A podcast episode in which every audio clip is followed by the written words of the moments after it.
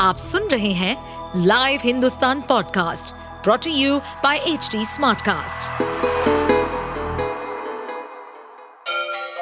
Ganga किनारे बसे राज्य उत्तर प्रदेश की खबरें पॉडकास्ट में आपका स्वागत है इस पॉडकास्ट में हम सुनेंगे छोटे शहर इटावा से लेकर राजधानी लखनऊ, चमड़े के शहर कानपुर और राम की नगरी अयोध्या जैसे सभी शहरों से जुड़ी राजनीति, विकास, मनोरंजन दल बदल फरेब और अपराध जगत की सभी खबरें प्रधानमंत्री नरेंद्र मोदी रविवार को अपने संसदीय क्षेत्र वाराणसी के दो दिवसीय दौरे पर पहुँचे। इस दौरान वो काशी तथा आसपास के क्षेत्रों के विकास के लिए उन्नीस हज़ार करोड़ रुपए से अधिक की सैंतीस परियोजनाओं का शिलान्यास एवं उद्घाटन किया।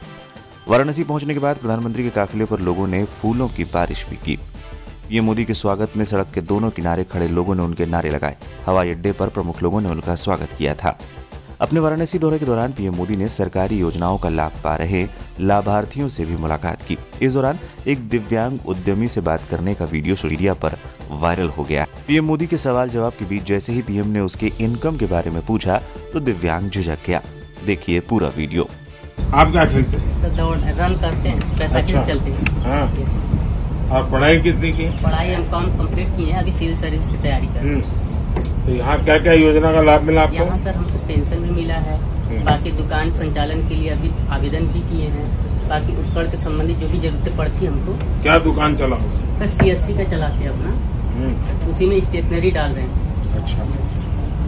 तो कितने लोग आते हैं सीएससी सेंटर पे सर काउंट तो नहीं करते फिर भी आ जाते हैं। दस बारह लोग दिन भर में आ जाते हैं। आराम से कि हमारी जीव- जीविकोपार्जन हो जाए। तो महीने भर में कितनी कमाई हो जाती है? सर काउंट नहीं अच्छा मत बताइए कोई इनकम टैक्स वाला नहीं आएगा भाई कोई ऐसे करते हैं क्या?